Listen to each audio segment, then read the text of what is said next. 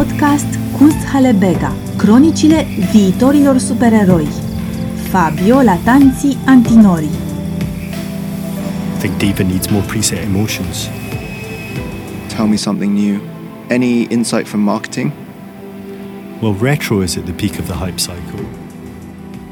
And I will start by um, saying that I think it's not very easy to describe your artworks. And what I find very special is their capacity to mix media, to be both um, critical and aesthetic, to have a classical and abstract um, touch, to be objects, but also paintings or sculptures, or giving you this feeling of a painting or a sculpture, or objects of design, I would say, to be very physical, but also digital, and to be very real and um, sometimes to depend on the viewer's touch. This is uh, amazing because you are accessing uh, this poor sense of touching. I mean, I'm saying poor sense because in the history we know that seeing was the supreme uh, sense, no, and touch was somehow the last one, considered very intimate, very private. And I also remember futurism um, involving touch a lot in their works, now doing a lot of works on touch and doing also manifesto on touching.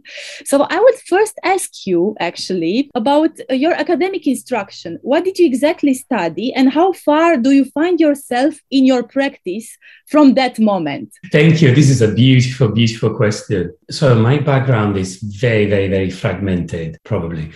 I came from initial studies in architecture I actually wanted to be an architect back in the days. But then, because architecture, when I was studying in Rome, underwent this massive um, occupation, it was one of the big fights between like public and private sphere in Italy, which is still going on from some points of view. So, on one hand, I wanted to be an architect. So, think about like obviously mm, the freedom of expression, so to speak, with the math on the other hand. Obviously, not an engineer, but definitely in that direction. And then I was also doing music in a music band in Italy, in Rome. I became a musician, which is something that I always wanted to do. And then my other studies were in uh, philosophy and type design. Then I moved to London in 2006. And in London, I went back to uni. I studied at Goldsmiths and uh, I first studied printmaking uh, Central St. Martin's, and then I did Goldsmiths. What I studied at Goldsmiths, which is the most relevant bit to my practice at the moment, probably, I studied under Professor Janis Jefferies, and Janis created this Master Fine Arts in Computational Studio Technologies at Goldsmiths University. And what this does, it takes the lead from the experiments in arts and technology that happened at the end of the 60s in New York when engineers from the Bell Labs were being put in touch with artists such as Rauschenberg or Frank Stella or even Warhol and created a series of events during which they would have performances, where artists will come together with electronic engineers, mechanical engineers, and they will create artworks together as a symbiotic type of relationship. And this course at Goldsmiths is pretty much derived from that experience. So what I studied there is um, two years of intense digital studies to try and have artists capable of using technology as a language to provide a critique of how society is going. So, what I'm doing now, I feel, is to take what I've been doing at Goldsmiths and apply it to my artworks. That is why, probably, my art, one tends to see, like you were saying, the physical and digital role of data, which is something that I'm very interested in while I was a Goldsmiths, I also developed a keen interest in this idea of believing into something, which is probably something that comes from the fact that I was born in Rome, obviously with all whatever it means from the point of view of the belief and Catholicism. But then I moved to London, which was, at least at the time, the capital of finance, which again brought together with it this whole idea of money. And what I was studying at Goldsmiths, we were still experiencing the last bit of um, crash, financial crash that started in 2008, obviously with everything that happened in the US. And this whole idea of money being such an important part of life, being communicated in London, and this whole idea of the financial market being something so important and so reliable, but at the same time so so delicate and so impermanent. It's something that I was experiencing daily in my life as a student, as a person, as a citizen in London. And so I put together this idea of belief, belief into something. And so the belief in data was at the same time paired with the belief in money. Uh, like I think he was the head of the chief of Bank of England back in those days. He used to say that money is this amazing invention that is kept alive thanks to billions of acts of faith which are being perpetrated daily. So it's basically like a religion. It's a huge religion, from the, probably the biggest religion of all. And this is something that fascinated me so deeply and which probably influenced many of my artworks at the beginning. One of which is Data Flags, which is the one, uh, the touch responsive big screen print that you might have seen at the exhibition. I think it's very interesting how you managed to resume somehow your um, youth and your academic parcours, and also this um, symbiosis between um, UK and London and um, Rome, the place where you where you were born. What fascinates me it's the fact that you are very aware about what you took from Rome and what you took from your academic um, uh, instruction in London. I think it's it's somehow amazing, but because it gives me the feeling that. Uh, uh, Italy and Rome gave you somehow the conceptual part of your work somehow, no? And London and the education in London gave you really the relationship with media and really know how to conceive your work somehow. Actually, that's a beautiful way of seeing it. Thank you. Uh, yes, uh, pretty much so. I think like the moment of being in Rome was a moment of, uh, let's say, experiencing different things and then finally moving to London became a condense and create connections between each one of these different uh, disciplines or even just bits of information to continue that, the digital metaphor with what I'm doing. Yes, pretty much so. And something that I could have done only in London for the specific, well, what London offers, obviously, the city is, we all know, it, it is a lot. The ability of being able to use libraries, to visit museums and galleries where so many artists or curators or art professionals and critics are actually operating is amazing. Goldsmiths, in particular, because of the way that their philosophy of being extremely liberal from one point allows you as a student to explore whatever you're doing in a wonderful way. Um, sometimes you might get lost, perhaps. And also, a very good thing is that I think Italy gave me also sort of um, very strong interest in political events and reasons in, in trying to find out why certain things work in certain ways of the writers, of the activists or researchers that I was pretty much interested in at the time I was living in Rome or in Italy were actually invited to work, to talk, to collaborate with other artists, curators, institutions in London. So Negri or Bifo Berardi, one of my heroes. they were all uh, active in London, like very, very, very active in London. So it was amazing to actually then be able to continue my studies at the same time as being able to witness what these thinkers were doing. And my work is pretty much influenced by the work of uh, philosophers and thinkers and poets. And I try to keep that one uh, very much alive as a point of departure whenever I, I make one of my artworks. I was very glad to hear uh, Franco Berardi in our discussion as one of your heroes, also because I'm also um, interested into him because of his um, of radio art, on, on, what he did with the radio, and how he transformed this medium uh, in his uh, work, and how he created a subversion through radio, let's say. I have two questions actually in relation to architecture. What is your relationship with the public space? Because I saw that many of your artworks stay in a white cube in a museum space space or in a gallery space but you also have these artworks which become real and uh, they uh, need the public space in order to be exhibited. When do you you feel that you need a public space for a certain artwork? I think that happened i, I wish i could say that happened as part of um, by, by design so to speak. But it, it actually happened by accident that is because um, the first time when I was still uh, Goldsmiths, I was invited by a, a designer, Alicja Pitlewska, to help create an installation for the MAK Museum, which is a public museum in, in the heart of Vienna, a beautiful one. And so from the get go, I had to sort of imagine how my practice would be not only the fruit of a collaborative work, but also how I would live in the public domain. And then soon after that, um, immediately, I was invited by curator Irini Papadimitriou, who's the current director of the Future Everything in Manchester, who used to be um, the curator, digital curator of uh, the V&A in London, to create an installation for the museum in London. So once again, I was working for a public museum, and I had to take into account the fact that hundreds of people would have come to experience the artwork. It was very, very exciting. Sometimes perhaps it was daunting, challenging, even terrifying. But I think that was a way I, had to sort of um, come to terms with it.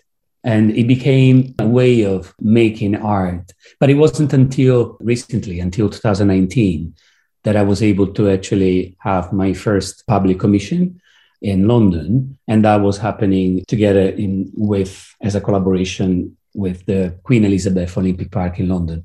So that was when I was actually commissioned with the task of creating a piece for the public domain that was installed on the street level on Old Brompton Road in London, just outside the Royal Society of Sculptors. You can imagine, like, you have a whole set of issues that come into play. There is the beautiful part of being able to talk to the wide audience, the casual one, those who come to see the work, or the people who actually not even meant to see the work but happened to pass there at that moment, but also became quite like daring from the point of view of the responsibilities. It's something that I'm still learning nowadays. But fortunately, the Royal Society of Sculptors, they put me in touch with an amazing team of engineers, which is WSP. They build buildings and stadiums and cities and train stations. so thanks to them, I was able to sort of uh, like uh, let go my stress and anxiety and trust somebody who had like uh, a huge experience. It could help me uh, make sense of all those implications. But yes, I feel I wish I could say that my initial studies helped me understand how um, the relation with like the audience works in the public domain.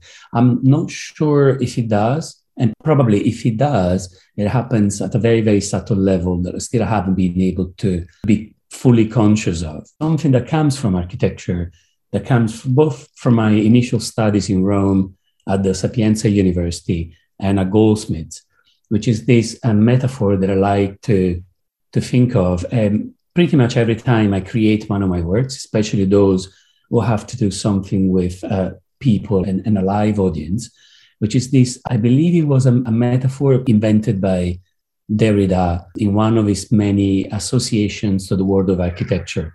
That is this whole idea of uh, I like to think when I make artworks that I don't really make works of art, but I make something that um, is more like in line with the model that an architect would build of a building of a house before building that house or that or that building, which is a model that is sort of um, made out of uh, concepts that are held together in a way that it's dynamic and fluid so that you can actually move one bit and see what happens to this model.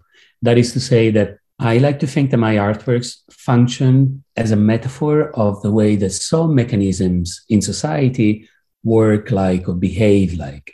And by coming close to them and touching them or experiencing them, one could have a play of imagining he can function and that can lead to a system that is hopefully always open. Some people might see something, some people might see something else, and that still contributes to this global idea of building together. I want to ask you maybe two or three more questions. One question is still related to this idea of um, construction because your artworks are uh, complex constructions in a way, and they remind me a lot of um, the Russian avant garde and of tackling somehow and the entire spirit of the Russian avant-garde and constructivism, and um, they give me a special sense of utopia somehow.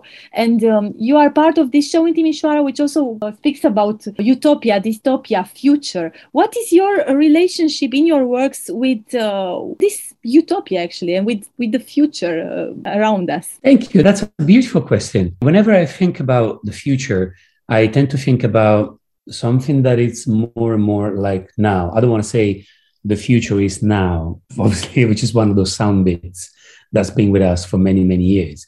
But I, I tend to think that the future is pretty much something that we're experiencing now. And it's interesting to see how we are imagining it. And whenever, every time I think about the future, I tend to uh, imagine it more from a dystopian point of view and very little as a utopia. Probably because of this, um, I'm thankful to like Bifo Berardi, especially his work on language and poetry, which can sometimes represent a way out and keep imagining it more in his imagine the future as a utopia. And so imagine like ways out and, and possibilities. But whenever I, I think about it, I have more like grim visions of the future Superflex, as an example, was work I feel is a very much like a critique or um, is a work that interrogates the contemporary to provide also hopes for the future. My work tends to be more in this sort of um, tends to have more elements of dark humor and sarcasm. I don't know if that is getting the influence of the British culture into that.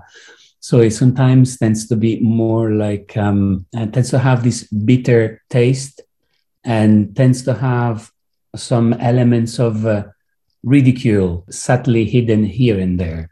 But unfortunately, I'm not able to provide a utopian vision of the future as yet, which is something that I would really like to perhaps explore in the future. You brought into discussion many important concepts and thinkers and philosophy, but also poetry. And uh, regarding what you also said now the, about your relationship somehow with the future and the present, you, I would go back to poetry, and I think we could finish with this um, reflection on poetry. I'm always interesting in, in artists which try to build connection between visual arts and literature and especially with poetry what is poetry bringing um, good let's say to to visual art and to your art and what is art bringing to poetry how do they fusion and secondly, are you interested and are you following contemporary poets and are you reading them? Are you uh, speaking to some of them? How is your relationship with contemporary poets? So I have two questions in the same time. Daria, because we are here in Vancouver to visit my wife's family, I find myself going more and more to the public library, which is something that I haven't done in a long, long time. And I recently um, reread some bits from Atwood, Margaret Atwood. So the last book I read was Margaret Atwood's Dearly, which is a collection of, I think it was her last book of poems. But anyway, it's a collection of probably the last few years of poems, poetries that she's written. And as an artist, I feel that poetry gives me hope. To link back to your previous question, this is something that poetry does. It, it throws a, like a lifeline to my soul and it gives me hope to imagine a different present and a different future. And probably because I've just become, well, I recently become a parent, I am looking, I'm starting to look at life from a different angle. And this is probably something that is changing my life deeply. And poetry, from this point of view, offers me the ability of touching upon even heavy moments of our lives with a different point of view. I feel that there is beauty and opportunities for poetries everywhere in every aspect of our life, even tragedies. To me as a person, then from the word point of view, um, poetry has two important components. One is more of a material component, is made out of words, and probably because of my original studies, every time I deal with words and letters, physical, visual representations of sounds are very, very much important for me as an artist.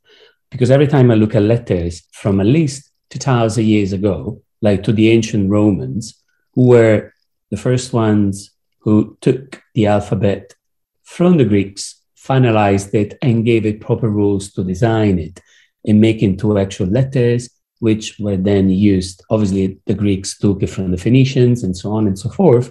We can go back millennia. But to make a long story short, they were also the first ones who used letters for monuments, go into relation with the public, and you go with the materiality of the letters.